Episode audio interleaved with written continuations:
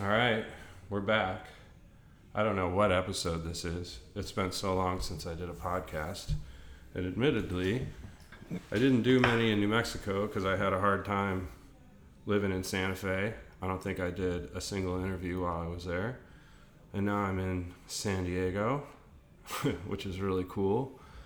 And I wanted to set the San Diego batch of interviews off with my old friend Bobby. Bobby Ruiz from, well, owner of Tribal Gear, who I've known 30 years now, I guess, right? Something About like that, that, yeah. Um, been a real great friend of mine, a second father on occasions when I need help that my dad can't kind of help me with. Yeah. Um, you know, a fellow uh, lover of lowriders and lowriding culture and all kinds of stuff. Um, so, as I explained a little bit a minute ago, let's start from the beginning, like uh, where and when you were born. Wow. Um, I was born actually in San Antonio, Texas, and before I turned a year old, um, my parents moved us out to uh, Los Angeles, and we lived in LA till I was probably like seven, eight years old. What year was that? That was like, that was the early, that was the early seventies. Early Early- 70s, early growing 70s. up in Los Angeles. Yeah, well, no. So the I was actually born in uh, '63. Oh, so okay. moved- so you spent some time Yeah, in we the moved. 60s. We moved to LA. Um, I think it was still '63 or early '64, yeah. and then we spent. Um, I spent, you know, till I was like in the second or third grade in LA with family Okay. and and things like that. So Yeah.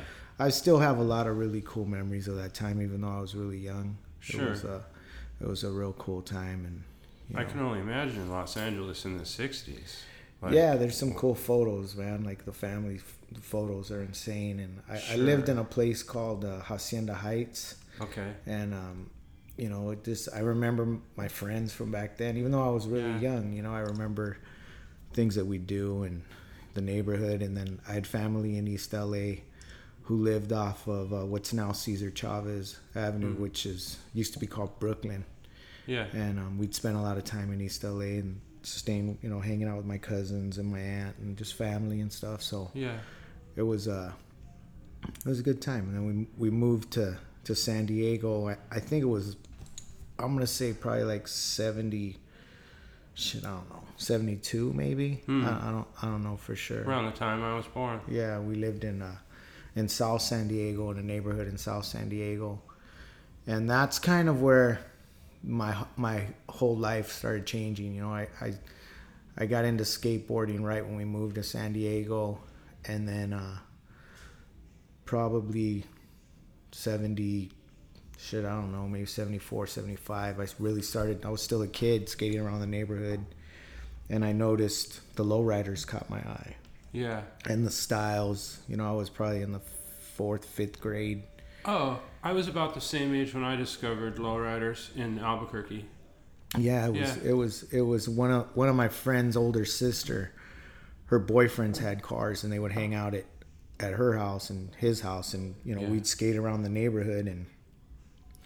You know, I could remember what, what they were listening to. Like they were listening to James Brown and Kool and the Gang and Santana and, you know, the Jacksons and, you know, Yeah. stuff like that. And the cars just, you know, they were were fucking lowriders, man. Yeah. They were the coolest. They, you know, it, it was a time that, you know, what they were wearing, what they were listening to, and uh, you know that whole vibe really just kind of struck me, and, and and captured a piece of my heart. You know, at yeah. that time. What year do you think that was? that was that was probably like 70, Let's put a place. 74 maybe something like that. Yeah, And then and then maybe maybe yeah I'd, say about seventy four, and then uh, you know at the same like I said we discovered it while skateboarding because we Yeah. you know we would have these old fiberflex boards with Yeah. Chicago trucks and Sure. You know, was that a thing? Like I met was like gang culture around you yeah as a kid. yeah yeah I that mean, was that, that was definitely that was definitely South San Diego and that's why my parents eventually moved us out of there is uh my brother started getting you know caught up in some of the you know the local riffraff and, and gang Sure. culture and That's then, why I asked. It's a common. yeah and then thing.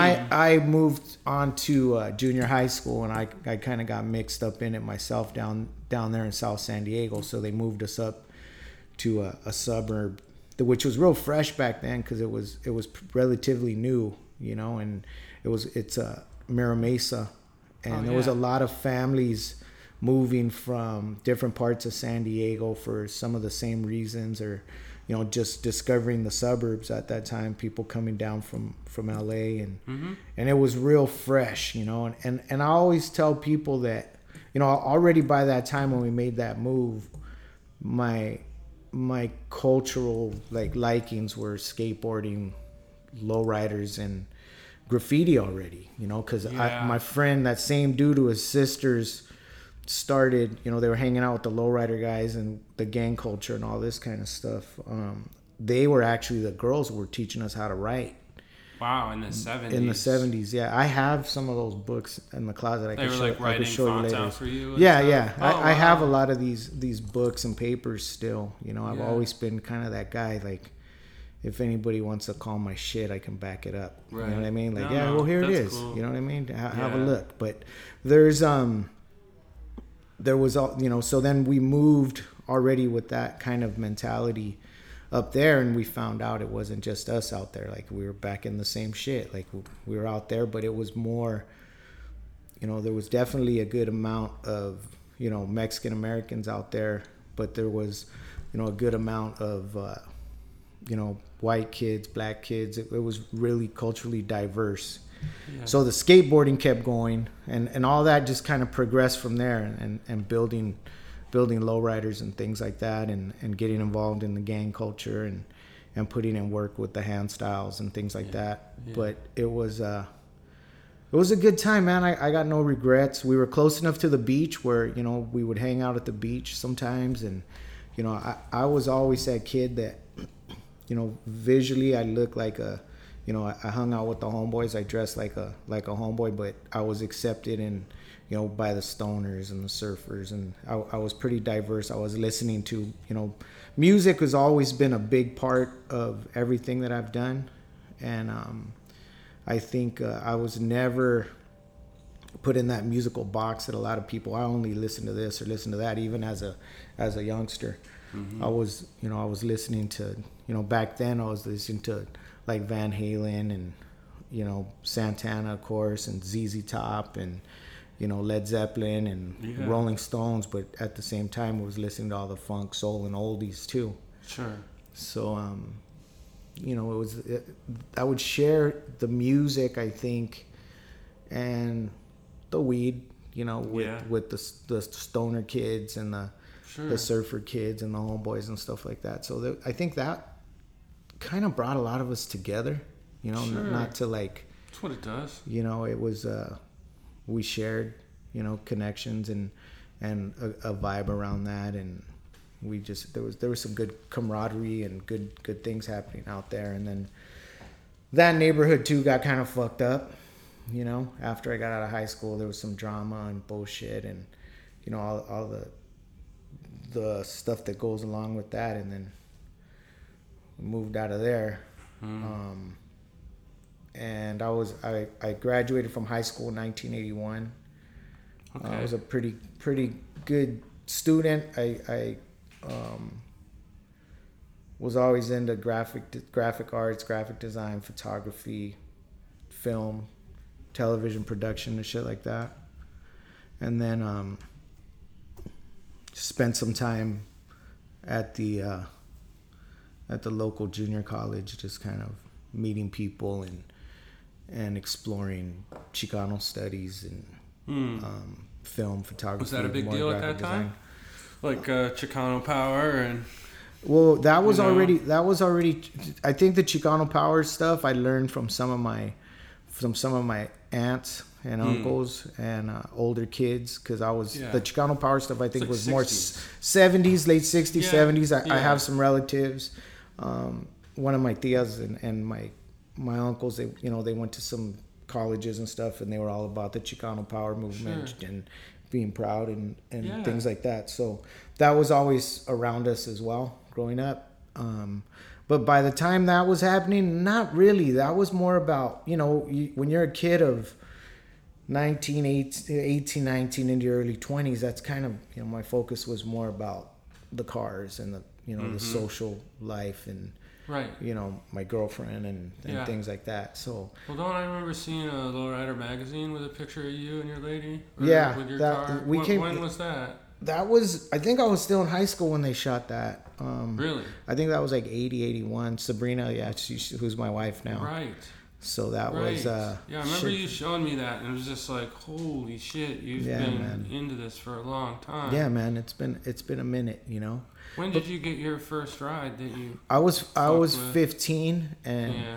and that kind of goes back to the whole business part of it like my i was brought up my brother and i and by my, my parents always you know had like hustles they were hustlers uh, as far as like we'd work the swap meets and Yeah. my dad had his own business and we found ways to make money and save money and we had jobs and we'd go to school and you know that's just how we were brought up Sure. and and we knew that in order to make money I had to spend money and so we uh, I gathered up enough money to to buy a a car in 19 I think it was 80 it was a 64 Thunderbird Cool. took it apart in the garage um, painted it patterns hydraulics you know complete rebuild You did. And, uh, You did that stuff yourself. a lot of it you know i took it apart and put it back together my brother helped me a lot guys in Yeah. the neighborhood i was you know 15 16 maybe 17 Did somewhere you in do there some welding? no i don't weld i don't Yeah. weld but i can take shit apart and put it back Sure. together and, And I'm sure you there know, was, i learned how uh, to i learned a lot about hydraulics. Like kits to just drop in. Nah, not really, thing? Man. Because every every car they didn't make I a lot of was 80. they didn't make a lot of repop parts and um, it was kind of trial and error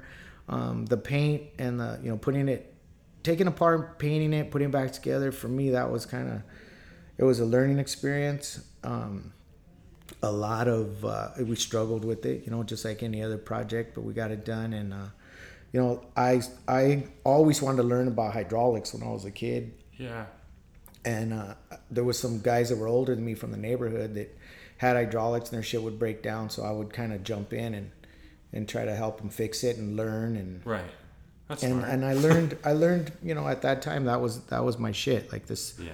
fucking with the cars kind of like still is No, it is. you know It what i mean is. it is it No. absolutely is that's still you know that's it's carried on but Yeah. i'm still you know fucking with the cars as much as i can and Sure. I still, you know, love my cars and, and things Yeah. like that. But so 81, I graduated from high school, 82, 82, 83, I started seeing this, you know, like I said, I, we had the, the Chicano hand styles and, you know, the block letters of one color, maybe two colors. We had similar stuff in Albuquerque, Yeah. slightly different fonts, but you know, same kind of thing. Gang, gangs looking stuff, and Yeah. if we got really excited, we'd use two colors. Sure, You know, so. sure.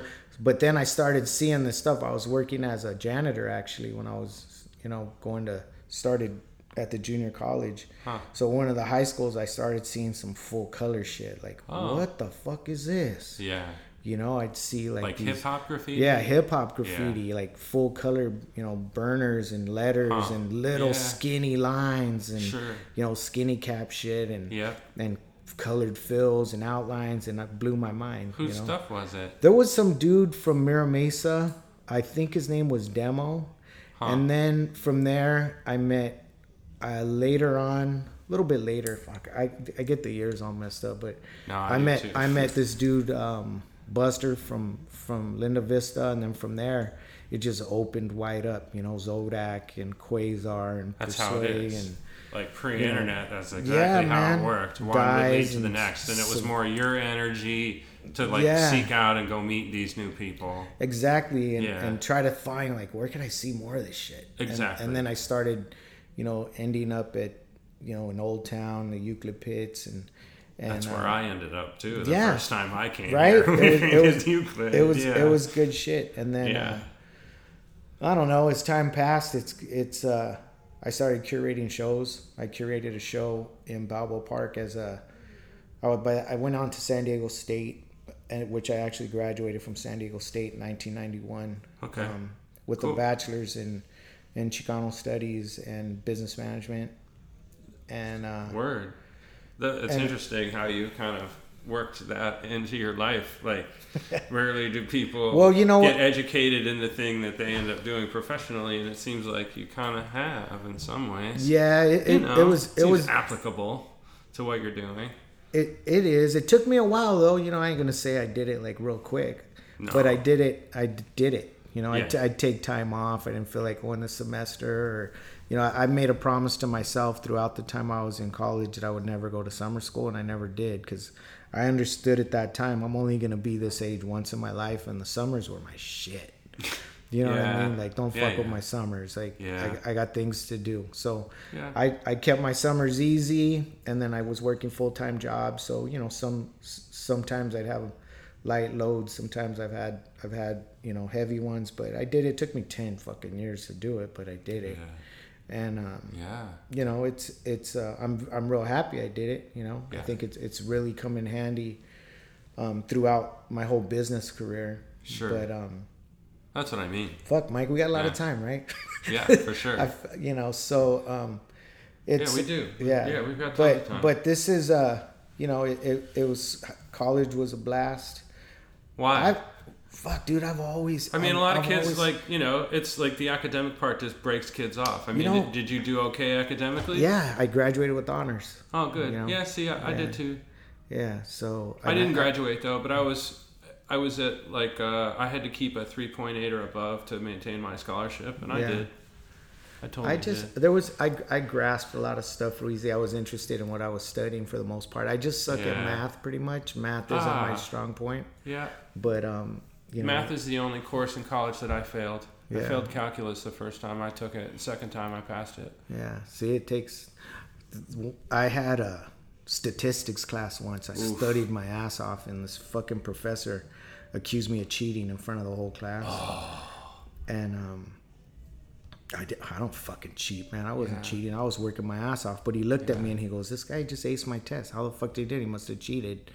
So we were correcting papers in front of the whole class, and he he you know called me a cheater basically in front of the whole class. So I waited for him, and I showed him my work, showed him what I did, and I goes, "No fucking way." So you need to apologize in front of the class next time, Yeah. or else we're gonna have some real problems. I'll bring Sure. in Mecha, and I, you know, back Yeah. back then I was involved with the all the Chicano movement too. Sure. So yeah, I got a real nice apology, but um, yeah, math, statistics, all that shit sucked. But yeah, man, I, I I did that, and it was a blast because I, I at first I started, you know, like I said, I was into film and photography, and you know, back then there wasn't, you know, videography was just starting out, like Yeah. the VHS shit was just just coming out, and um, you know, Chicano studies, and you know, my wife at the time, I think we weren't even married yet. Like we just had a lot of cool shit we were doing. We were traveling and and having fun partying and getting together with friends and you know just loving life, dude. Maybe that's why college took so long. yeah, that was probably It's it. like, eh, you know, you know, let's just ride this out a little that, longer. that was probably it. But you know, we were we you know we were she was working, I was working, we were we were making some money. So, but um, you know, you know my you know, my, my interests never went away from you know graffiti and cars and skateboarding. You know, it's like you know the, all that. H Street stuff came out and the Powell Peralta Sure. stuff and That stuff you know, is so all- the first I remember the first time I'd look at Thrasher. The first time I looked, I saw Tommy Guerrero like oh. winning Oh. some contest, like killing it up in fucking San Francisco. I'm like, who's this fucking kid? Yeah. Like this dude's like I was a huge fan. Like Yeah. the street stuff, kind of you know Yeah. that's that's what I was really Oh, digging what they were doing too. up there. You know, so yeah. so that was kind of like you know um, i had a group of guys and we'd skate and you know i, I usually had a skateboard in the trunk of my lowrider or Yeah. you know we were just What kind we of were boards those were you kids riding? There's a lot of skaters We- that listen, and they'll, I- they'll remember specific yeah stuff. my, my favorite board i had like the santa cruz roskopp board the roskopp Oh. one Yeah. and then i just I had a bunch continued and then i had like a psycho stick yeah. that i really liked Yeah. and um, you know it just yeah just kind of kind of you know a cab board there was a, Sure. i'd get them either i'd leave them somewhere just forget them, Oh no. or they get stolen out, out of my truck, or you know, it's like You had to keep an eye But yeah, but yeah, man, it was a it was a good time. It, it was a rad. good time, but um, you know, going back to the whole music part of it, it's that's kind of you know, hip hop has become became a large part of where tribal went. You know, Sure. what, where what we represented and things that we really vibed with, and you know, I'm not gonna sit here and say I'm a fucking hip hop legend or no bullshit like that because I would be lying. yeah. You know, but I did my part on the West Coast. Tribal, Sure. we did our part out here. You know, Yeah. starting from, you know, I I started listening to you know. Um, Sugar Hill and and stuff like that. That's and like the, uh, the the actual Just- song that I first remember hearing. That was like hit the what somebody called hip hop. Yeah, but the stuff that yeah it was we were listening to you know like stuff like that, but then what really grabbed me because there was like you know I had kind of a, a era where I started listening to a lot of ska music and and I some and some some Yeah. you know punk rock stuff. I was listening Sure. to like the Selecter and Madness and the English Beat and Bad Manners and Yeah. shit like that, and then you know, I was listening to, to to some some heavier shit as well, the local stuff. You know, I've always been like a Los Lobos fan and the Blasters and Yeah. X and all this cool shit. And then um I guess I don't know the time periods because it gets all fucked up and fuzzy, but you know, when the Beastie Boys dropped, it was like, what the fuck is this? That And- was out and- of left field for yeah, sure. Yeah, you know, License to Ill came out, and that Yeah. really grabbed me. And then, um, Yeah. And then of course, Raising Hell, the Run DMC shit. And that time, I was a janitor, I had those two. Those were, know? I think, the first two rap tapes that I right? had. And on Yeah, cassettes, those you two. know, Yeah, and it, they were they were on constant rotation on my fucking Walkman while I was vacuuming classrooms. I caught Run DMC on that tour. Yeah, I I seen. I don't know if it was the same tour, but we seen them out here. I believe it was Run DMC, the Beastie Boys, and Cypress Hill. Holy shit! Um, wow, So so that sounds like a good show. yeah, Severe, Zodak, Carl, me, like a lot Yeah, of people, yeah, you yeah. know, a, lot of, yeah. lot of the same homies. But right. um, and you know that was on rotate. But then when fucking you know then NWA came out. Yeah, And we're like, this That is some, this is like some West that. Coast gangster shit. I didn't know what to think and it. we were like holy fuck and it was I didn't realize you could curse that much. you know what I Yeah, mean? It was just like, I didn't even fuck the police. I think I rolled up to a skate spot in Albuquerque, just a ditch on a hot afternoon, and there were some older kids who were probably 18, and they were bumping NWA out of their car with the doors open and skating. And I just rolled up and was like, what the fuck are they listening to? Yeah. I'm intrigued, but should we be concerned? Like, what if a cop rolls up? Like, this is really asking for trouble, you know? and I, I remember mike like being this goofy ass fucking skate skinny skate kid but Oh, we'll get to that later Sure, sure. but um, still. yeah Yeah. yeah and then uh you know so nwa that was like that was the west coast shit that really you know started and then fucking cypress hill came out and like the first time i heard cypress hill was probably 91 maybe maybe And 90, had you- maybe you- 90 Had you developed an appreciation for East Coast rap by then? You know, yeah, I mean, 'cause, yeah. You, know, the I'm thing. not like I said. I, I you could be can't. partial I, to West I, Coast. I, do. I did. Like, it was mostly you know the early, you know, early hip hop. But then the shit that really grabbed me, it was Run DMC and and and the Beastie Boys because back then uh, my I was listening to more, Right. You know, like rock and roll and ska and some punk Yeah, rock shit yeah. and and you know Los Lobos and Right. the blasters and X and Yeah. and things like that and and you know like I said the the ska shit. So that's kind of where I transitioned and started kind of really having an appreciation for for that. And then it was during that same time as a janitor where I started seeing you know, I'd, I'd open the gym up for some of the local kids, and they they were fucking b-boying. You know, they were Oh. breaking. This was like the early '80s Yeah. um, yeah, that was a, there's a time. I'm missing some time period there, but I don't, I don't know how. No, that- it's all good. But yeah, It's it, all good. it We're just jumps around. But, but that's that's kind of like I, I was I really started looking into and studying and learning about hip hop, You? Breakdancing will do that. Oh, it was amazing. Like you see to me. somebody do it, like have you never seen it? I remember, you know, coming out of the blue, you know, even culturally, you Yeah. know, and it just being like, what in the fuck? The city kids are getting loose and Yeah. spinning on their heads Yeah. on beat. Like, Yeah. what the hell? It was- yeah, it was fascinating. It, I mean, it, it took America and the world by storm. You know, there was a good year or two, like when Breakin' came out.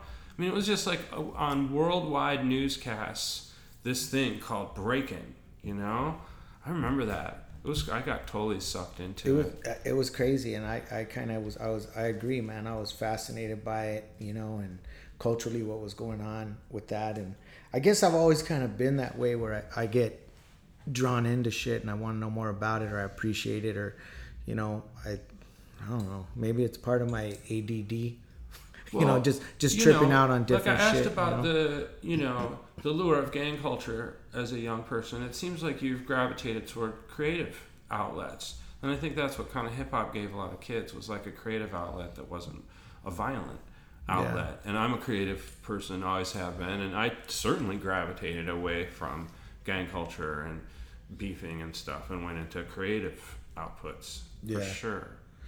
yeah that's that's um that's the positive of it you know and i think Yeah. that's but i was i think i went on to you know and i feel really fuck man like i'm jumping all over the place but really No. blessed and fortunate to have been able to work with you know the pioneers of you know i, I later you know became friends with you, you know the guys from rocksteady crew and was able to tour with them and i think you probably were on tour with with some of those guys with Well, us I've too met all those guys through you. You know, Yeah, and- no, and it's always been yeah pretty mind blowing to me. Because again, like I did get caught up in the mass media uh, push of breakdance culture uh, into the world, and Rocksteady Crew was one of those Yeah. standouts in movies and whatnot. And then, sure enough, when I met them in person, I was yeah, I was honored. Yeah, it, it was was- a it was a- big it was a deal. It trip. was- you know, I I still uh, trip out on those guys if they can still dance as good as they can.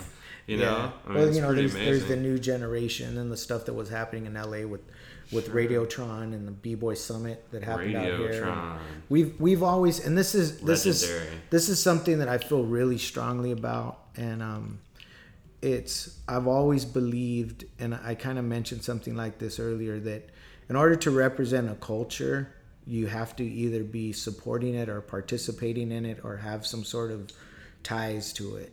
Um, for for people or brands in particular to be um, you know maybe following trends or being um, vulturous, if you will, in regards to like certain cultures. Because within the past year or two, Chicano culture has become real, real hip and cool and and Worldwide. worldwide, and and and that you know it's it's cool because yeah, it's badass. Like we we got we build bad cars, we got good food, you know, nice looking you know neighborhoods and cars and and people, and we have style and and it's cool.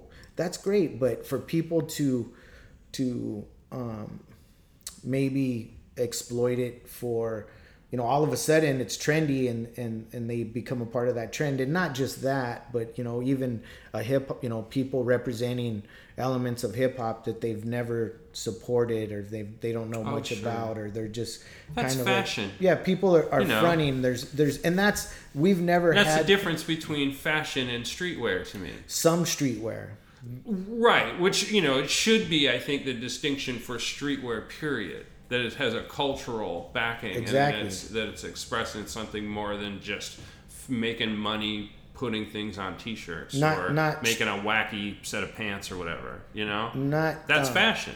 Yeah, that's and fashion. That's cool. I, I understand that. You know, and Me I have friends that have like the, but there's there's people that, you know, there's streetwear brands, and then there's like keyboard, you know, where like they're, they're Oh, sure. it's completely generated from their keyboard and their Sure. computer, and they're trying to follow trends and and find out what's cool, and they, they don't leave their, you know, they're not out there really participating or representing or a part of these things that they're using to market their brand. So Yeah. I, you know, it's like like I always tell people, you know, we- we've had ties, and I think you know, to rock and roll, some of the best, you know, rock bands and hip hop groups and, and legendary people and artists who? and graffiti.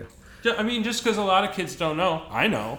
Yeah. 'Cause they had Um, studios where do- right where next do you- in your where- warehouse, na- you know. na- na- do you want? I mean, what do you want to talk about? You want to talk about music? You want to talk about? That's the thing with art? with with uh, about, yeah. like, Let's just hip-hop? start with music. Like know? yeah, I mean, there, there's so many bands that have been associated with tribal as a band that I'm Yeah. sure a lot of people don't realize. Yeah. Um, and and then the thing was, we became friends with a lot of these bands and groups when they were just starting out.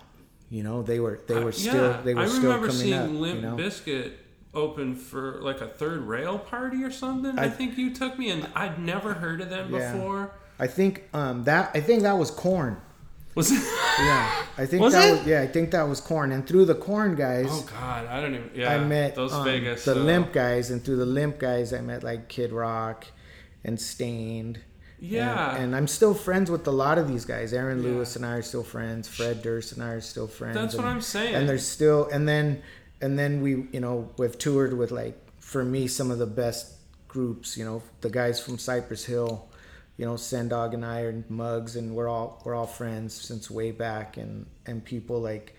Um, way the- back, I yeah, mean, the you- beat you and started tribal in '89, yeah. and you were still in college, I suppose. No, yeah, the yeah, yeah. it? I You was still towards the end. Two Yeah, more years, yeah, yeah, exactly. You graduated in '91, Yeah. I think you said. Yeah, my brother and I started in '89. Yeah, right. And I remember visiting pretty soon after, and you had that little office in the back, Back of your of- mom's, like Yeah, back of my parents, it was a, it was a craft store. Yeah. So I was yeah. going to school and I had finished. They needed me to come and, and help them out, so I quit my janitor job, and um and went and worked for them for a while. But yeah, man, and, and you know just before you walked in, my friend Andy Vargas was here, who's Carlos Santana's lead singer, Oh right. and Yep. Of course our POD family from San Diego, and Yeah. you know the Linkin Park guys have always been Oh, you right. know, ha- Yeah. have always been real Yeah. real supportive and I've been fortunate enough to become become friends with a lot of my favorite groups like the guys from Los Lobos and and um, you know I've met Carlos Santana and the dudes from Sublime you know Yeah. um, Eric Wilson's a friend of mine and Yeah. you know the, the Sublime with Rome we're, we're doing things with them and Yeah. And um, the course of Psycho Realm that's that's all Sure. family the, the whole Yeah. Soul Assassins thing and Yeah. um, you know it it, it Beatnuts on there somewhere? too? yeah the, those are yeah we're still I, I was just with them a couple yeah, Yeah. the Beatnuts and Born I feel like you and turned me on to the Beatnuts. and I was like, yeah oh, just you know fun. I, you know we've I've met you know the dudes from Prophets of just it's it's it's a big the from the musical standpoint it's it's diverse it's all over the place and it's um fuck man it's it's I, like I said you know it's been a blast and I'm still Yeah. having fun you know a lot of these bands will they'll you know just friendships that that I still have yeah. based on these and and um you know then the hip hop heads and then you know people like Mixmaster Mike and Yeah. I you know I got to hang out with the Beastie Boys a couple times and to me that was kind of was like that was like whoa Yeah. like out of everybody like I've always been a huge Beastie Boys fan so when I got to meet them for the first time it was 1994 at Lollapalooza and I was already a huge fan it was Green Day um, well, if I met those dudes a couple times I feel like that was a legendary that- Lollapalooza tour. Yeah, it year. was. It was Smashing Yeah. Pumpkins, Yeah. uh, Green yeah. Day, Yeah. George Clinton, um, the Beastie in the Boys, 90s. Yeah. and uh, who the hell else was on that? It, it was bomb. Yeah. But um, that's where I met like Eric Bobo and Hurricane, and you know I, I, I got to have some pretty cool conversations with with Ad Rock and MCA and stuff like that. And, and Mhm. I, I was Mixmaster Mike. I had I've known Mike for a long time too, who's yeah, I love fuck man. But you know we could go on and on talking about just people in, in that industry that I've been fortunate enough to to work with and and get support Well, from. And, and to me, you know, a big part of that is that they can wear whatever they want. Obviously, yeah, you know what I mean. But like to see POD on stage in Tribal was like, oh, that's fresh. It's like representing the family. That's how I always felt, just as somebody who did graphics for you. When I would see people wearing Tribal, it's like, oh, that's family. You know what was cool though too, Mike, is is we we had that mentality and it made us proud to see you know, when when B-Real came out, when Cypress Hill was just coming out, and Thrasher wearing a tribal hat, I was like, oh shit, Yeah. rocking a tribal hat. I didn't give it to him. Where'd he get it? You know, like like before I knew these dudes, like to see them rocking it, it was it was a big deal to me. Sure. But but you know, it was a different time period back then. We'll we'll get to that I guess later. But I think um at the same time, like what the fuck else were these dudes gonna wear? You know what I mean? Sure. Like what else was there at that time? You know, there wasn't a lot there wasn't a lot of options. Like, okay, well we're we're rap rock or we're kinda hip hop or we like the whole vibe of the street culture.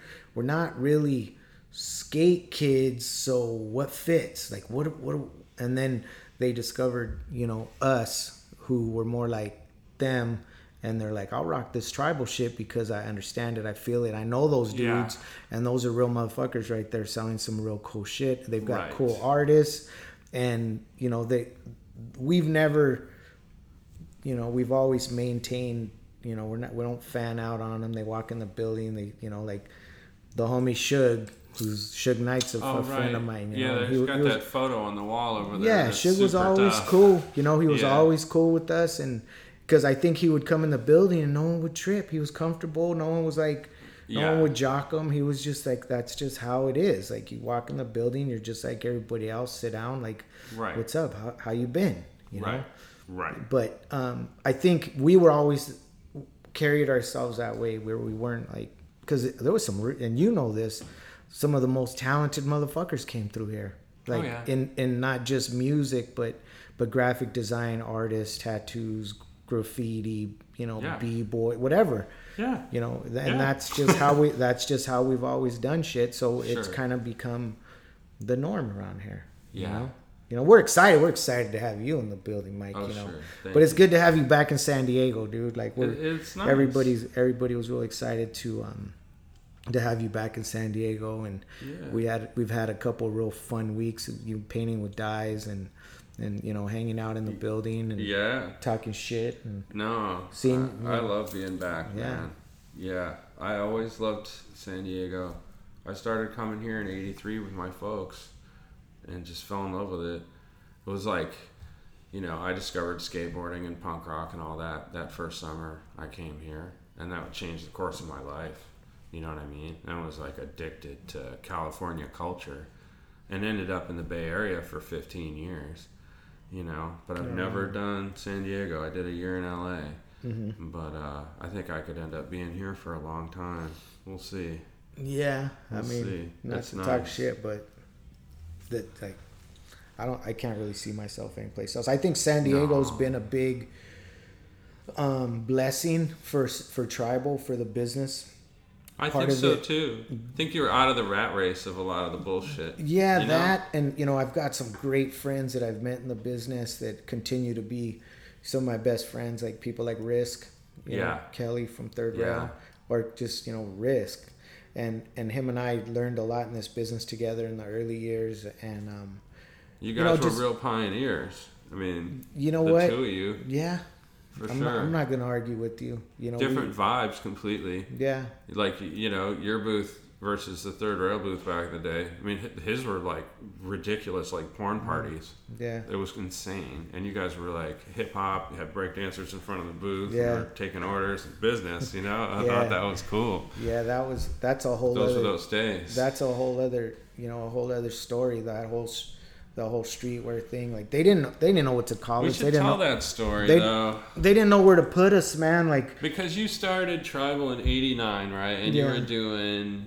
was it just kind of black and white stuff at first? I- no because remember carl had a silk screen shop so they they would cut everything with rubylith so we would come with you know like multicolor you some of your first graphics they were cutting them out Yeah. and um yeah. and yeah. it wasn't you know being shot with film so there was a lot of stuff that was being cut yeah there was some some black and white stuff and one color stuff Yeah. but you know we would do like the Zodak stuff would be I remember seeing the and I might have some of those rubyliths still Yeah. but that um shit was mind blowing. Still is. they didn't you know in the beginning we did our first ASR in 1992 and the, and only Ninety-two. only because there were these rave companies that were out of San Diego in '92. Oh, I remember. 91, I 92. remember. There I was- was a raver. I totally remember. There was there was two brands. One was called Fat, who was that Dave Lively and was was a part owner of, who yeah. who's still a really good friend of mine, and Yep. now part owner of Fall Brewing. Yeah. um, still a great friend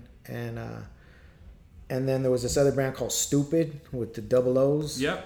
And they were like rave brands and I you know I was you know I was fucking with the graffiti stuff and the lowrider stuff still gra- Yeah. with graphics and hand Yeah. styles and you know all this other shit and um and I look at these brands and these guys are like man you could do these shows and make fifteen thousand dollars or something well like fuck I'd be rich you know Yeah, do the trade show. yeah do the yeah, trade that's show That's the So- lure of the trade show, Yeah, right? so oh, you have a brand? Yeah. Oh, you haven't been to a trade show Yeah. yet? Oh, dude, that's where you make the big money. Yeah. And you're like, okay, but how much is the booth? yeah Oh, shit.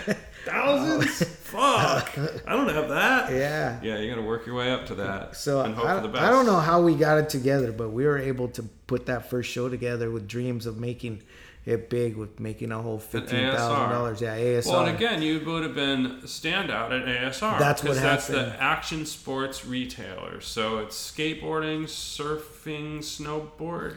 I don't What think was snowboarding wasn't Maybe real big yet. then. It was more That skate. was like it was more surf and skate, Yeah. and they didn't know. You know, we showed up and it was in San Diego. Wasn't there women's swimwear too? I remember there was- bikini there was- booths, it and you'd just be like rolling with your skater homies, and you come to this whole batch of booths. It's all like these drop dead gorgeous girls in bikinis, and you're like, "What the fuck? Wow, this is here too. Yeah, okay, it was, cool. It was, it was basically beach. You know, beach yeah, apparel. beach stuff. That's just and, it though. and skateboarding, Oh, which is skateboarding. I, under, I understood, you know, that whole Oh, thing, sure. which was cool, and Yeah. I always loved that that part of it, and I still do. I was fortunate enough. We just did a really cool. Collab. We've done a couple collabs with Dogtown. The, Yeah. the, the guys from Dogtown. Those, Yeah. those are the homies. But there's um the first show. It's like we show up and we've got like lowrider bikes and a DJ. Which who the fuck brought a DJ to a trade show? And then some b boys showed up and they were flipping out. Like and then you know the homies show up and they're like, whoa, whoa, whoa! You guys can't be having a DJ. Turn that down.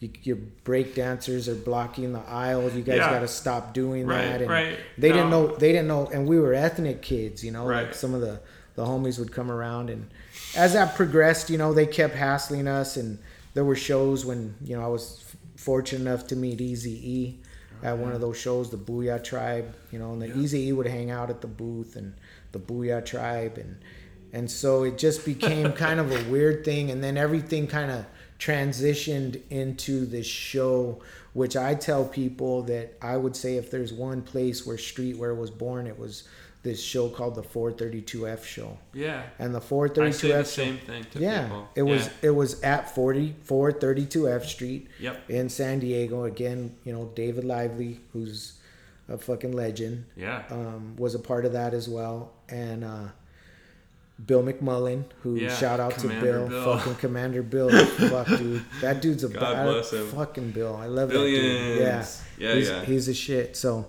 Grant Lau and and all oh, these Oh, yeah. really really cool people that put this show together, and that's where I don't know if it was the first show or the second show, but that's where I met, and that's where people would. You know, we'd advertise in all these little magazines because that's the only way you'd find out about what was happening. You But know, there still were a lot of little indie magazines. there were a lot of then. really cool indie Lots. magazines, and that's Yeah. how you knew. You know, we knew about the other brands. Like, how Right. did I know about Third Rail Sure. They came out, or Triple Five Soul, or you know, GAT, which is you know all these No cool, internet. no internet. Like, Yeah. and then you'd see them at the shows and be like, oh yeah, okay. and That's then those guys that do that brand or you know, whatever. and then you know the one the then it moved out of 432F into this big produce place, and that's where you know I met Shepard Fairey and Marc Ecko and Stash and Futura and what they were doing back then, and um, you know of course the guys from Con Art were there, and just uh, you know Louis from GAT and all And these. it turned cool- into more of like a mm, like a trade show. I felt like at that point because at 432F, I, I think we should mention was a hotel, right? No, And it was an office it building. Office. the third building? show moved into the St. James Hotel. Ah, So it okay, went but from- it was kind of a similar. Setup. Yeah, it was kinda like everybody had You go up a floor, and there might be a few brands there, and you go up the next floor, and there'd be a few brands. Yeah. and each brand had their own room. Exactly. And yeah, which one was the one that you got the pool table? Yeah, that was Carl's bright idea and Joker. I and thought it was amazing though. You know, it really and was, like, and oh I, damn, I, Tribal's got a pool table. I guess I know where I'm hanging. and it was like on the third or fourth floor, and I'm like, Fucking really, you guys table. are gonna. And, and they, you know, they they thought it, they, they did all the work. I was like, all right, I ahead. remember playing. I- I- yeah, it Yeah, was cool. it But was but you know what? At that time, it became a movement. It became a scene. It became like I it, be, remember. it became the place to really you know there was a worldwide buzz that's where we picked up japan that's where we picked up That's, germany that's what I remember though. It was like mostly industry people and then a few kind of insiders. And I remember the groups of Japanese kids would cruise around. Yep. And they had they had money ready to blow Yep. and could make a brand like boom and they'd walk into the room and be like oh shit here we go let's see how this goes It's- see you're, if they're interested you're absolutely right and they would be so mellow, just these cool young Japanese people, you know, Yep. not realizing I think even the power that they had in their hands. Mm-hmm. You know, I think it's even that way today. You know, if you can get Japanese distro. Back then, I feel like they were really hungry for it, and for years, a good fifteen years, they were uh, importing tons from the states, and then they figured out at some point just to keep their own brands local and hire the artists and the designers from other places. Like they their import to export ratio kind of flipped. yep You know, is that have you seen it, that it, too? it, it absolutely yeah they were able to to figure it out and yeah, not just with yeah they do their own cool shit. They That- do that's exactly really what I cool shit mean. right now. but Yeah. but you hit it you you you hit the nail right on the head when you said they they really had a lot of power in their hands because it was the japanese satoshi which will be here in the building tomorrow. He'll be here tomorrow. So which i've been working with since the early 432f yeah, shows. But yeah, um, they were the ones that set up these tours that we took to Japan, which you were you went on a couple Yeah. of those tours where you know we would take you know the dudes from Soul Assassins cartoon, Estevan, the Psycho Mm-hmm. Realm. You know we've been out there with you know Limp and POD and you know Rocksteady Cruise and Mr. Wiggles and all these b boys from LA and San Diego and Tony Touch and just crazy tours and from these tours that we did i don't know how many we did at least a dozen or more and all these different groups of people from both coasts talent from those tours i tell people that there were a lot of bonds that were made that are still to this day you know we're, we're still all attached yeah. because of these tours but it also enabled us to start working on you know we shot video of all this stuff Yeah. and then I remember. Then it was the birth of those tribal videos. You oh know, man, the and- travel videos are legendary. Yeah, man, they still are, Mike. Yeah, no, they still are. But- I'm glad when you post uh, the you some know, the it's it's stuff. and and I think you know that goes now. We're at this whole thing with, you know, social media and how quick this shit moves. And you know, I always tell people there's no underground anymore. The underground's completely dead because Well, even that's the thing. Yeah, I mean, pre-internet, like as graffiti artists, we had to get our photo, right? Because Yeah. that would be the only evidence. Because often it would get painted over the next day or within the week. Mm-hmm. You know what I mean? But I feel like you always had that eye of like, oh, this needs to get captured. Like Mm-hmm. I gotta get this because this is special. You know, and I feel like that's what those tribal videos were. I can remember slowing them down and going through each frame and being like, all right, what's this? And studying that shit. Yeah. Because there was so much in there. And again, pre internet, you know, you just, th- those little snippets of things were. Dude, I used to carry around this helpful. giant VHS camera that had had a VHS tape in it. Yeah, yeah, and yeah. and Full like I said, when I yeah, and I Yeah. would you know like that was my shit. like, 30 school. pounds. Yeah, big old fucking camera. but um, if what I tell people too, if you look at those very first videos, I think we released it like in '94, Yeah. and you look at the elements in that video. There was you know b boys and DJs and lowriders and you know, tattoos and Yeah. and everything that we are today was in that first those first fucking videos. That's why I think it's great to show those old videos to show Well, young, some- young people on- like when on- you were born, we were doing tours. we were doing shit. Yeah, we were right. pushing this Yeah. shit. You know, and Yeah. Key and Lou and, Yeah. and and John Reeves and we'd That have skaters one that out was a tour with us. I went you know? on with John and, Yeah. and Donger. Yeah, they were out. Yeah. They went out several times with us, and, and that's the you know and that Zodak I think was on the one and you Jerry and Carl. Jerry went out with us, and Zard, and you know we were always you know Zodak of course went out with us a bunch of So times. How many people will never go to Japan their whole lives. You know? That's sad, bro. It's crazy, but I think that you that tour I did with you was the first time I went to Japan, and I was so thankful. yeah, it was a It was so damn. I think I posted some pictures last week or something. Oh God, I can remember it like it was yesterday. The you know how memories are. There's something about that trip, like those that party and like were we in Yokohama or Nagoya? There was one, and I met this girl named Shiori. oh man, Yeah, yeah, those are great memories. Yeah, that was good times. right? Kyojin. Kyojin. they called me Kyojin. Yeah, yeah. Yeah.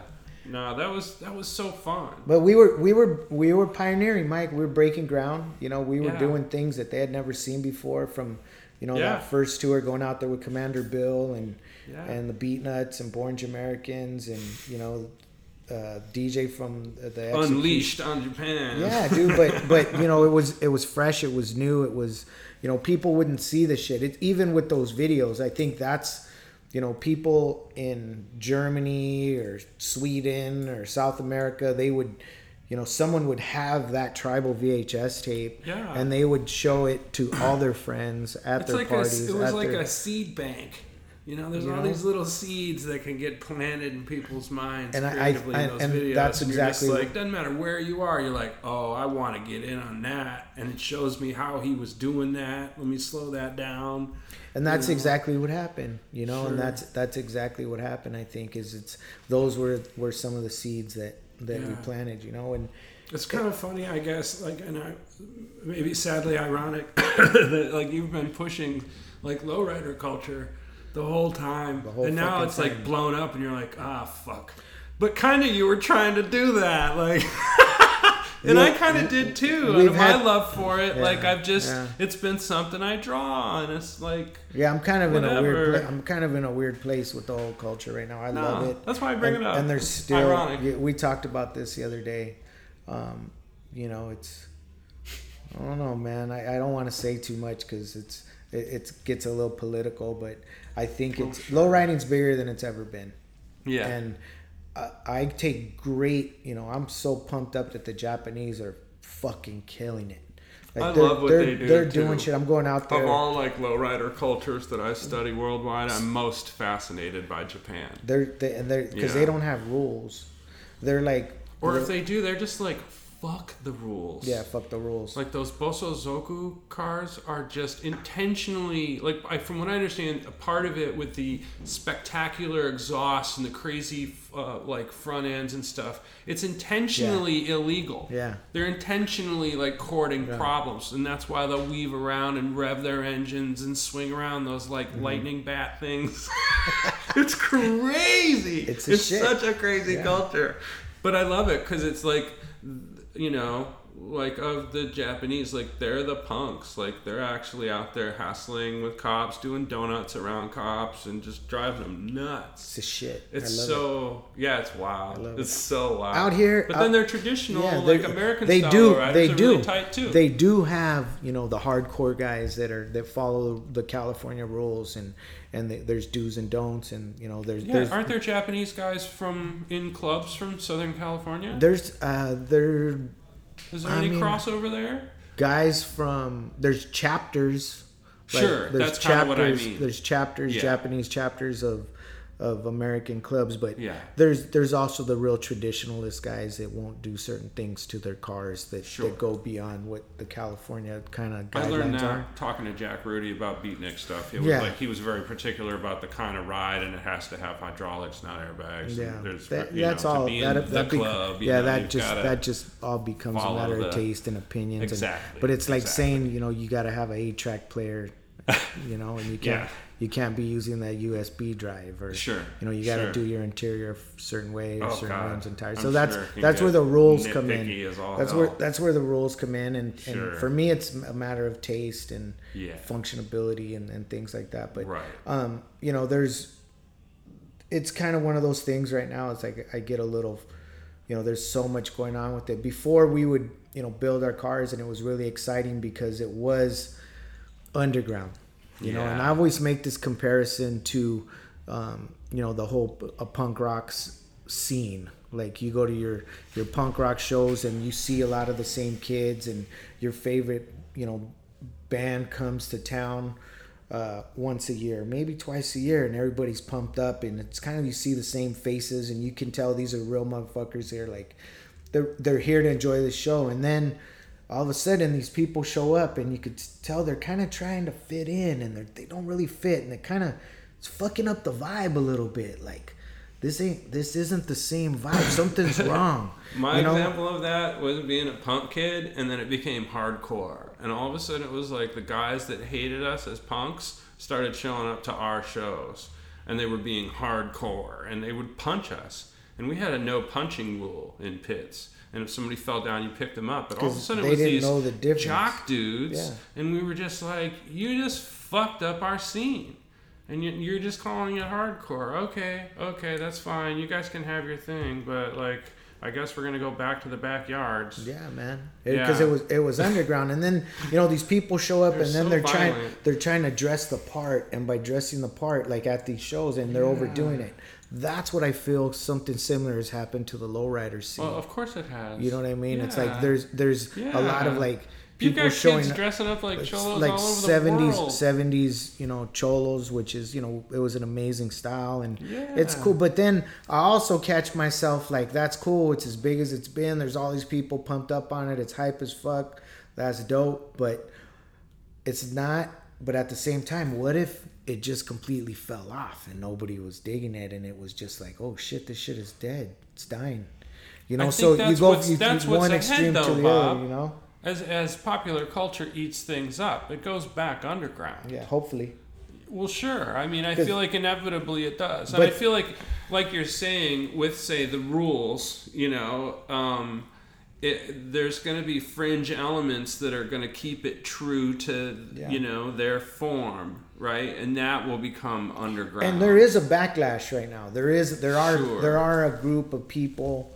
um, including myself, that you know we're just kind of laying low a little bit for a little Yeah. while. And there's it's it's not you know there there are a lot of dudes that are just you know I'm just gonna kick back So and wasn't and, and, and we do our own thing Right? and we kind of just kind of work on our cars and wait for shit to maybe change or die down or wait for something else to come around. Yeah, that- I've that- seen kinda- the waves of skateboarding kinda- go like that, where it yeah. just gets real popular, and then everybody's doing it, and you're like, oh shit, and you just find your crew and you go somewhere else, Yeah. and then you're happy when it dies down, and the news is like skateboards are a menace, and Yeah. you know we're Well, being with- banned everywhere, and you're like, with this it's like it's like the lowrider scene has has always been you know hand in hand with the chicano culture yeah. and everything you see that's kind of how how it's influenced you know tattooing how it's influenced dress like it Yeah. there was a time period where you couldn't tell a skater from a cholo you know what i mean everybody that wearing was, to me was Dogtown. you know what i mean and, that's and why then I affili- like I felt an affinity for Dogtown when I discovered it in Thrasher Yeah. because I grew up in Albuquerque and all the kids that were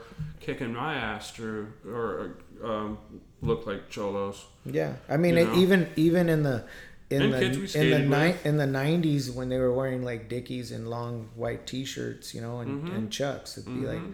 "Oh, who's this kid?" You know. But that Yeah. that's cool, and that What's was he got that, under that- those but that was that was cool, and I loved what was going hiding? on. You know, I'm not obviously not from Venice, but I became really good friends with Jay Boy, Jay Adams. Um, was a was Again, a, was a good you know, you said it right at the beginning of the interview. You were interested in like skateboarding, lowriders, and punk rock, and I felt like, well, that's Dogtown. Yeah. Like, yeah, there that was yeah. a movement that was it was kind of the same in New Mexico. Yeah, It was like and it the- happened that here. It, it happened things. here too, but I think you know what happened there. You know, which like I said, I have a lot of respect for. It was just, it was concentrated a different way, maybe, um, because you can see where Chicanismo or cholo letters influenced what was going on in Venice, the style, the dress, the it all melted together, and that's maybe what drew me to it because I'm I'm just a big fucking you know like ADD. I love all these different things Sure. still to this day, and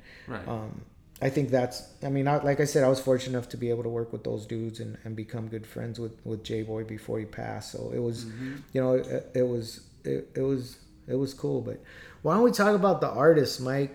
You know Let's any of the tribal artists or who? Well, I who- was a who- tribal artist, bro. yeah, who- who came that out was of- a huge you know thing, who man. came out of the camp and seeing where these dudes progressed to and You know and what's funny? who they are I now? always was into Zodak, and he has been the most low-profile motherfucker ever, ever. Like it is so. he pops his head like- up, man. Like Louis But show. that's that. It's on him, Yeah, and it, yeah. he lives his life according to his rules. And I wish so much that he would share what he's doing with the world. But I'll, I'll try to get him He doesn't give a He- shit. He, he comes through. But of the you know of that old group of artists, like yeah, I wish people knew more about Louis because he was he's so rad and he's been amazing in so many different um, fields. Yep. Vastly different fields. I, I hope he he'll has do an interview with me. Might I might think he'll blow my. I think he might. He, he might. We'll talk to him. Yeah. Um, he Louis had the Midas touch.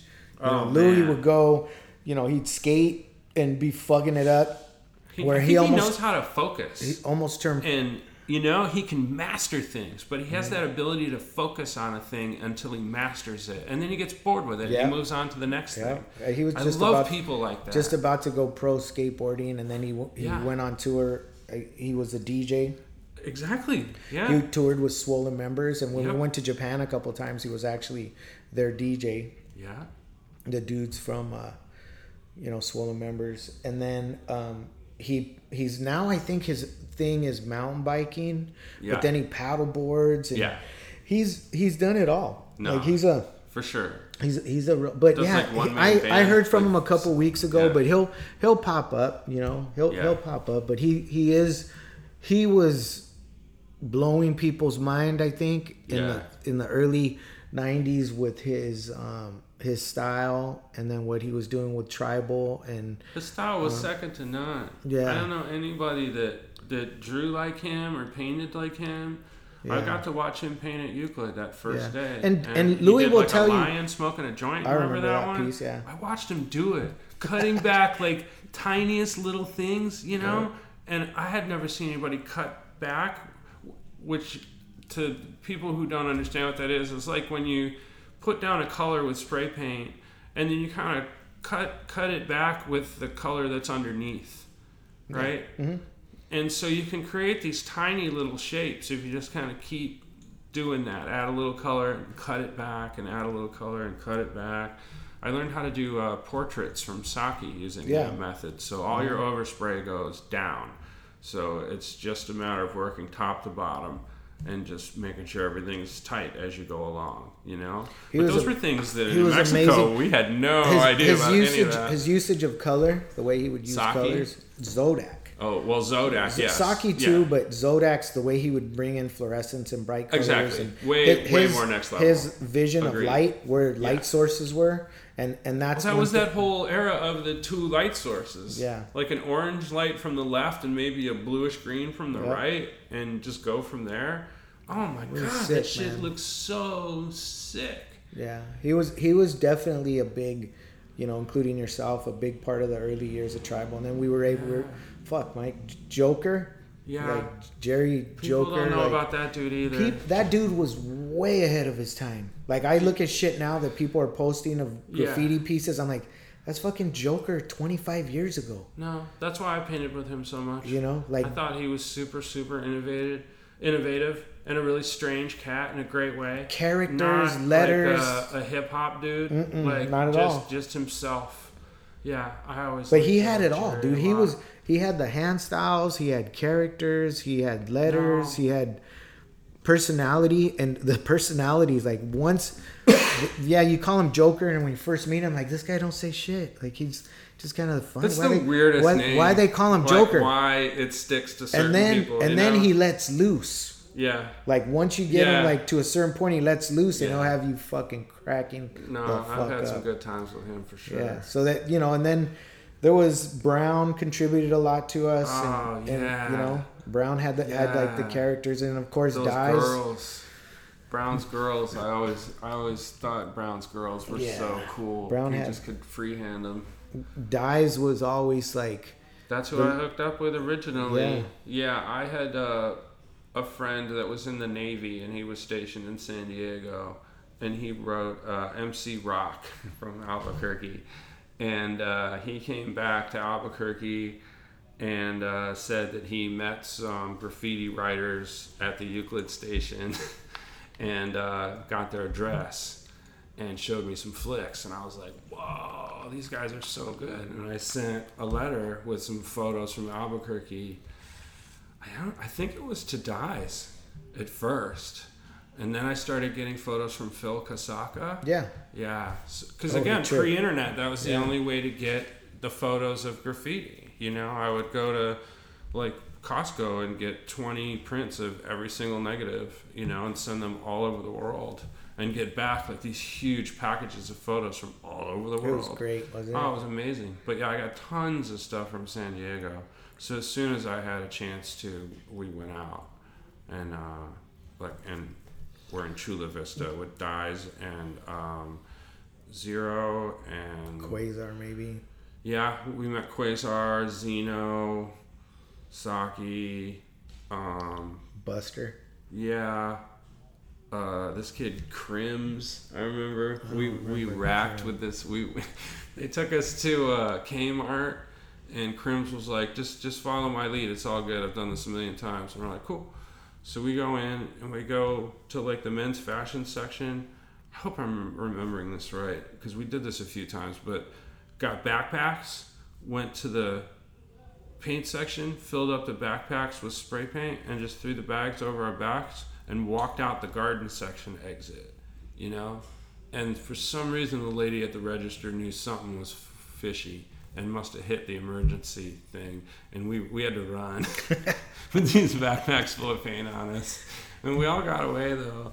And then like Dies and those guys pulled up in their pickup truck and we're just like jump in. Like, Hell yeah, Dude, I- could- I could- madcap adventures back I then. could visualize you guys back then. You know, dies, dies as a skater kid with long hair, and you like kind of lanky, Such a dork. goofy, fucking. Yeah. But the thing about going back to Dies, like you know, Dies is here in the building on the daily. That that's my brother Dies, but that motherfucker's one of the baddest letter dudes I know to this Oh, for day. sure. Like For sure. I and I don't just say that because he's my boy, Yeah. but that dude has scripts for Everything. days. He's got gangster letters. Yeah. Like he was, you know, he, Yeah. he- he's from Yeah. you know a neighborhood, so he's got A the, neighborhood. the crazy crazy gang blocks. No, he does. gangster He letter does. styles. He does. He'll bust a wild style, Yeah. hip hop style arrows. Sick, and then he'll do some like old English mixed with graffiti letters. Yeah. like he's you know people know know Jay for his you know his brand which you know Sure. is more of like a kind of and he'll say it himself is like a cholo brand you know Sure. it's for it's for cholos and stuff you know it's like Yeah, yeah. yeah, yeah. but if you know his art and and I if you don't know Well, the breadth of his work. Yeah. I mean, the brand is just like one thing. Yeah, It's like but the, if the you- bread and butter money. you and you, you I don't know if you walked in today and seen the canvases he was yeah.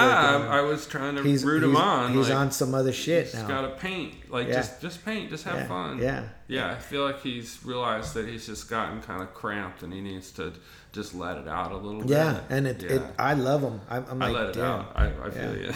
you. so you know and then and then That's it just the, the the artist you know of course it kept it kept growing you know i, I it, and i uh, you know there were hundreds so if anybody's listening to this and i, I forget them it's like sorry but um, yeah, you know I mean, that did there's you get? I'm just looking there's the you know there's cartoon um, you know in the early days uh, you know doing a lot of stuff with with cartoon and, and we all know what a legend he's I- he's turned That's into That's the thing. I, from even being a lowrider guy in New Mexico, we knew about cartoon, or just looking at Lowrider magazine, because he was like the best muralist in the country for like multiple years, wasn't he? Yeah, Wasn't that Las Vegas car like it won different years because he redid the murals? Yeah, I, I, you know, It was the- crazy he- how much he dominated that world. he was just diverse and the thing about cartoon beyond i what i think beyond just his talent like that's a cartoon drawing from 92 94 there on Oh, the wall yeah. and that's another one over there in my office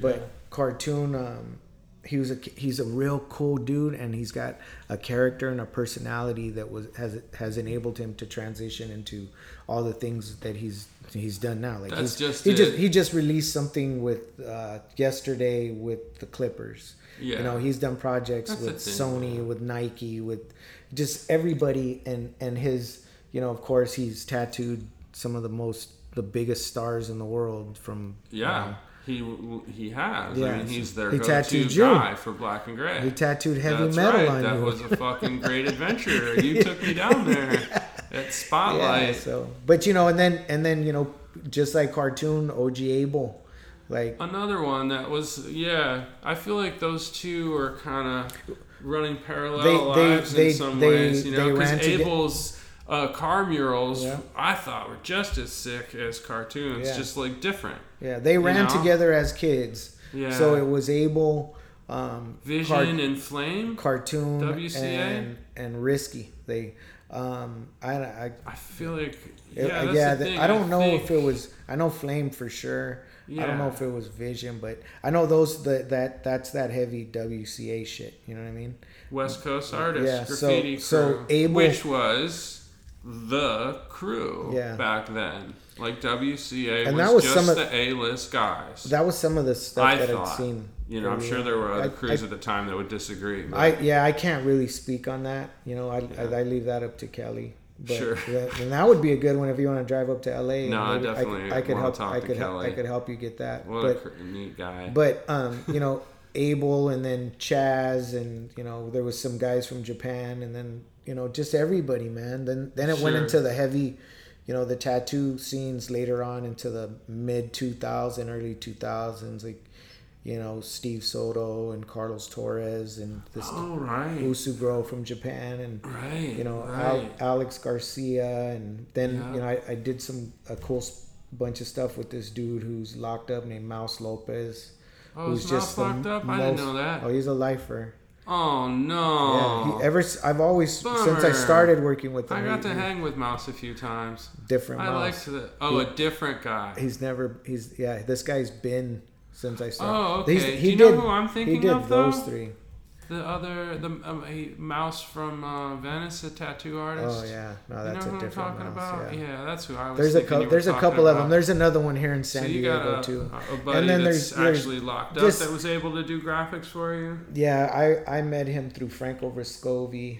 Um, oh, but okay. but if you look at you know the Legacy Project and um, Which was your 30th anniversary? Yeah, which- which was this year. yeah, A big 30 event. When was that? That was in June. That was Yeah, June fifteenth. But we did the Legacy. Art Show, Yep. and you could look through that, and and that Yep. kind of gives you a another who's who. But Is but that somewhere online that people could go through not those yet. The pieces the, or the book's available. Um, I'm Where hoping. people get the book?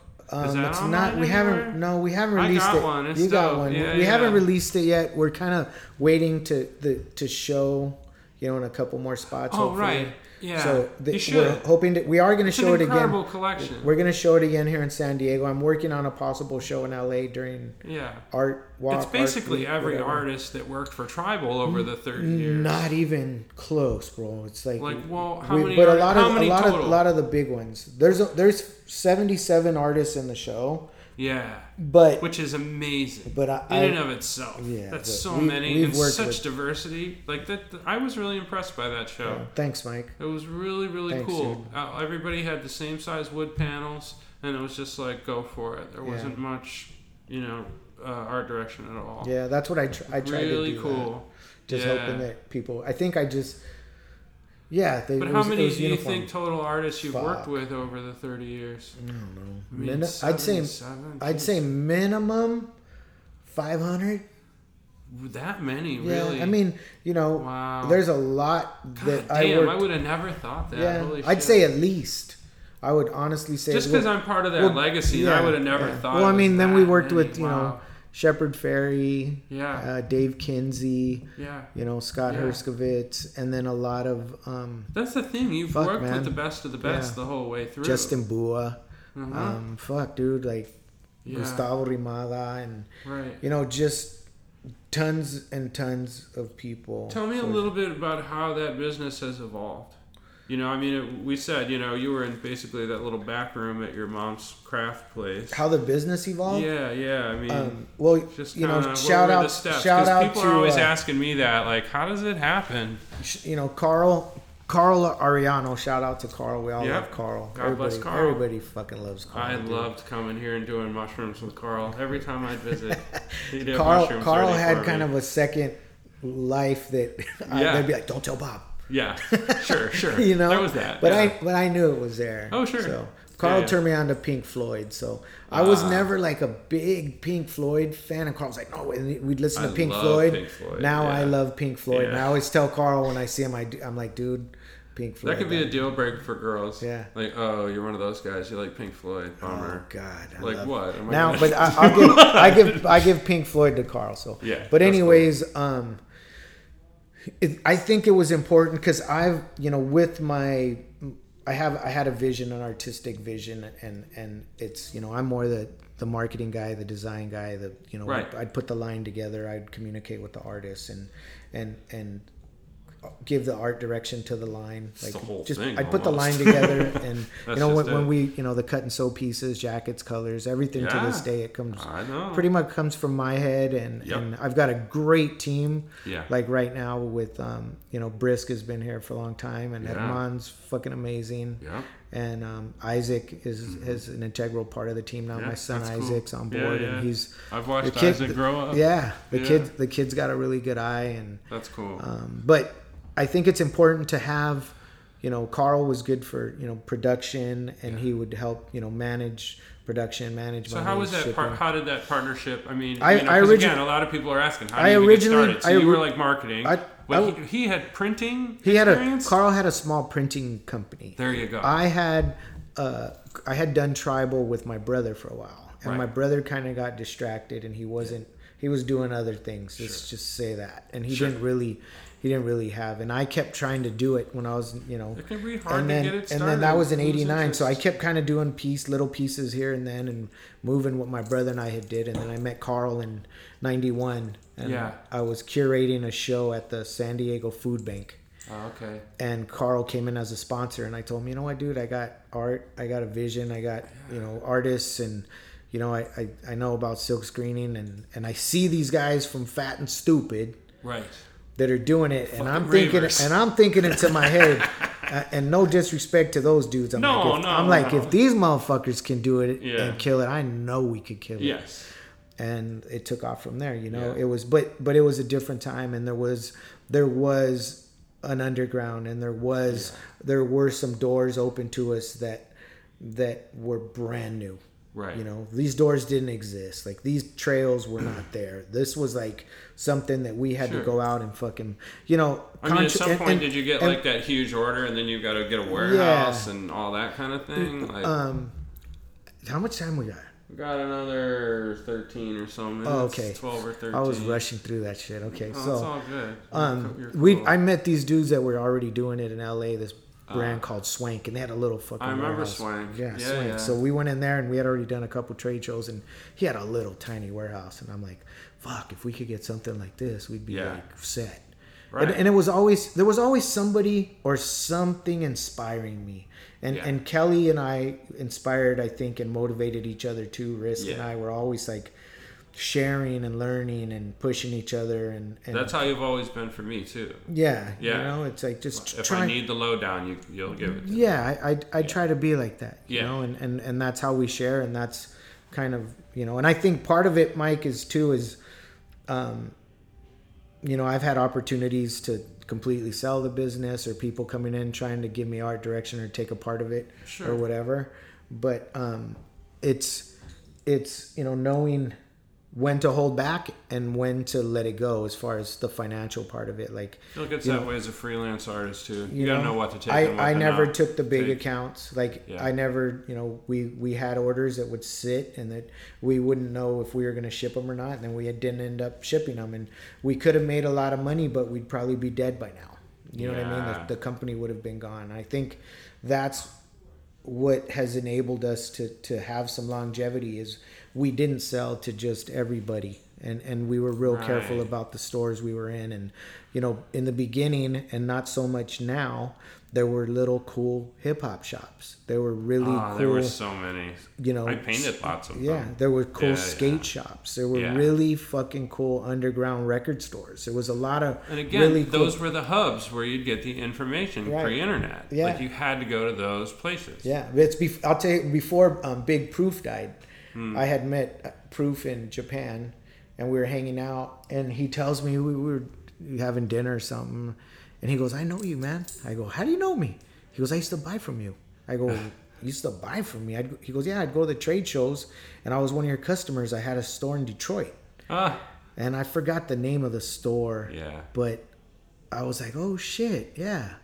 You know, it was Yeah. they were those little stores that kind of, you know, that kept us going, and it was in these same stores where they always had a TV and they'd play the tribal videos, Exactly. and then later on the tribal DVDs. And, Yeah. and we established a name for ourselves being genuine. Like you could tell we were the real deal right. and, yeah, yeah. and we we had our our you know the love that would come through from the artists from the bands from Celebrity every endorsements everything from the right people. yeah, and it, yeah. and and I'll tell you something else, Mike. It, it's always been love. It hasn't been like I never, you know, I I hook these dudes up with clothes, the bands and shit. I never paid any bands. yeah, I never paid like anybody Sure. to rock the clothes. sure. I'll give you clothes if you want it. You can wear it. Like I'll hook you up. But if I pay you, then I gotta pay this guy and this guy and this guy and this guy and this guy. Like I can't do that. No. But if you if you're down and you want to like this is what we're doing and this is how we're doing it. Yeah. Cool. Yeah. You know. And and for me, it's like you know, for example, going back to the limp thing. Um, you know, Fred and I are still, you know, great friends till this day. I love Fred, and no matter what people say, I, I don't give a fuck. Fred's cool as fuck. Sure. So, um, Fred Durst. yeah, That's cool. so we were, um, you know, he was always rocking it, rocking it, rocking videos, rocking it. Same dudes with Korn, album Yeah. covers, Yeah. posters. Oh no, and then- they were huge. And then, you know, Yeah. uh, another brand came at him and they offered him a bunch of money to do some things. And he hit me up. I go, yeah, dude, get paid. Fuck yeah, go do that. do that shit, Yeah, dog. Don't worry, sure. don't worry about me. Like we're Right. we're, we're always We're good. We're good. But It's a great I had opportunities that I look at now, like when you know Limp was at the top of the game. There wasn't anybody touching Limp. Like, what was I doing? Not much. I wasn't putting them in huge magazines, commercials. It was like those are the homies. They rock the shit. So I wasn't overly. And to this day, I tell people we've never been a hard sell. You know, we've never been pushy, pushy, pushy. Like check this, check like we're always just kind of like just going, going. If it moves, cool. If it moves, cool. We'll promote a little bit here and there, but it's more of a, a cultural movement kind of thing that that actually, you know, helps to to to sell the brand. But I think the hard, you know, not the hard part, but a challenge now for kids is trying to find originality, and this struggle part is what's real is once you find that originality you want to share it and once you share it you're gonna how are you gonna share it on social media and guess what there's gonna be somebody out there out that that's gonna not be so unique. you're gonna find out either it's not so unique or somebody's gonna take that shit from you and Yeah. go you know in- another direction Crazy with it world like that, isn't it?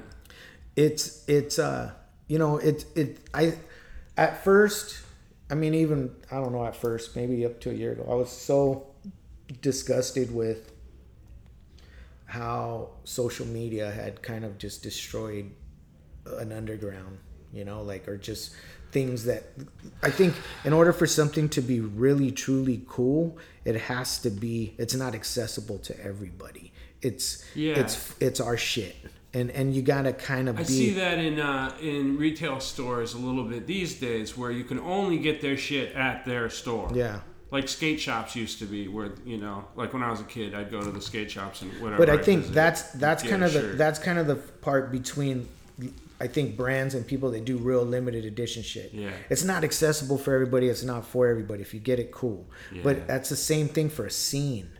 Is- Yeah. Is, is, what makes a scene cool. Now it's really easy is to it's access not any scene. yeah it's it's not for everybody this is our shit you want to then you're part of this scene it kind of makes you cool you got an edge or you're Yeah. you're more down than this Right. this person or or whatever whatever it is you know but Yeah. it's um i don't know man it's it, it just keeps going but um So I mean, I remember. I mean, I know that you went from you know little warehouse to bigger warehouse, bigger warehouse. You bought this building. Mm-hmm. When did like licensing and stuff come into the picture? Because you do have good licensing deals and like yeah um, i've had Asia? i've had i've had some really good licensing deals distribution deals were the first things and those were Right. that's what Right. that was obviously japan right, and Japan, not just Japan, I can't say enough about, and Right. and Satoshi and his whole crew CCC is because they they not just you know the tours and helped with the marketing, the promo, all the archives of videos, everything that they did culturally for the brand and and building that camaraderie around the click yep, but the money and the distribution enabled us you know the business that we were doing with us really helped us grow right, so so you know we had distribution with japan and we still it's always been just distribution deal with them. It's not and it goes up and down up and down up and down. Now Yeah. it's probably on the down. Sure. we're still doing No, business. what- uh, yeah. even though people from japan approach me and want to do shit and i, I can't. It's like Yeah. this this dude's like my brother. Right. you know what i mean?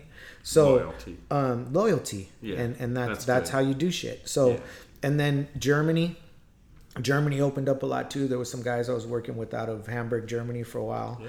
and then that turned into a license deal back in the day so we had a really strong licensee out of germany for a long time uh huh.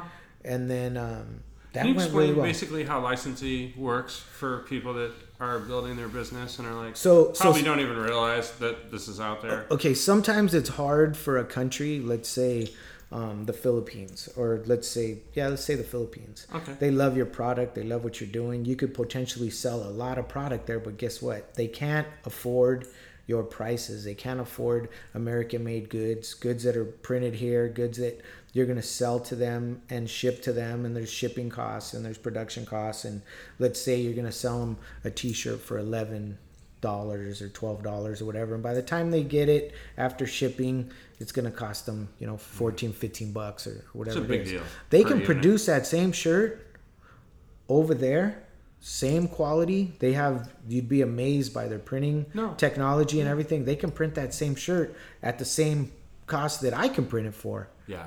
so if I can allow them to do that through that's what a license is, not just a t-shirt but a hat and you, and you allow them to produce your products in a certain part of that country Sure. under your guidance and approval. So you're not giving away a um, you know, you're not giving away control. You're just giving them permission. And and they have, you know, they pay Sounds you like a cool deal. yeah, they pay you X amount of money for Yeah. everything they sell. Yeah. Um, they Yeah. have quotas, they have minimums, they have, you know, they have responsibility to maintain the integrity and the image of the brand Exactly. that that you have to, you know, Right. you have to to, and to you, do and yourself. you've always had to then like I know you go out in person. You were just Yeah. in the Philippines, Yeah. right? Like Yeah, yeah. that's the thing. Like and you can oversee the quality and aren't there like mall stores? we, Tribal we mall yeah, we have 52 stores in the Philippines. 52? 52 and and then like we mall have stores, mall like stores. next to oh, what other kind of brands are like in the malls down Guess, Yeah, like a guest yeah, store, okay. uh, you know, a How crazy is store, that? whatever. It's it's pretty pretty pretty fucking crazy. That's really rad. But um, that's you know, it's it's the best way to do it. And if you look at a lot of these big brands, they're doing the same thing. Why? Because we're sharing. You also share manufacturers overseas. So if we're making Yeah. a jacket or a hat or a bag in China, we produce it they produce it we share the production run they ship ship some to me they ship some to them i know their Oh, quantities so you're you're sharing business. manufacturing you're sharing you know expenses you're you're Yeah. you're getting it's it's just it's a kind of a win-win Yeah. um and it's kind of the way for a business I think to to really grow. But some people, and I have friends in the business that I've tried to discuss licensing with, um, some won't let go. They think that they're going to lose control, and if you put in the time and the work, and you have a good Yeah. crew of people and people you trust, you you, you know you, you it can works out. you can win. You know. Yeah. Where did, I mean, we've only got like a minute. Where what's the future of tribal? Um, hopefully it's my kids and you know the guys Oh, that, pass it on. that are, that are guys here. If they want to do it, hell yeah! Cool. You know my my my three kids. Um, shout out to Bobo and Seychelles and I'd work with your kids. yeah. But um, I got a minute left. Yeah. Rest in peace to Norm. Yeah, Um, that sucks to hear. Yeah, man. I miss Norm already. Yeah, He was a um, good dude. real fucking good dude, man. Rest in peace, Norm. Crazy and uh, life. and my friend Jesse Valadez, Gypsy Oh, right, Rose. right, yeah, right. lost a in lo- lost a couple real good dudes this, these last couple weeks. Just want to do a shout out to them. That's cool. Of course, Sabrina, Yeah. um, and just just everybody that, Thanks. that supports tribal. Awesome. You know. That was Alright. great, Bob. Thank Cool. you very much. Hopefully, we didn't bore anybody. I hope not.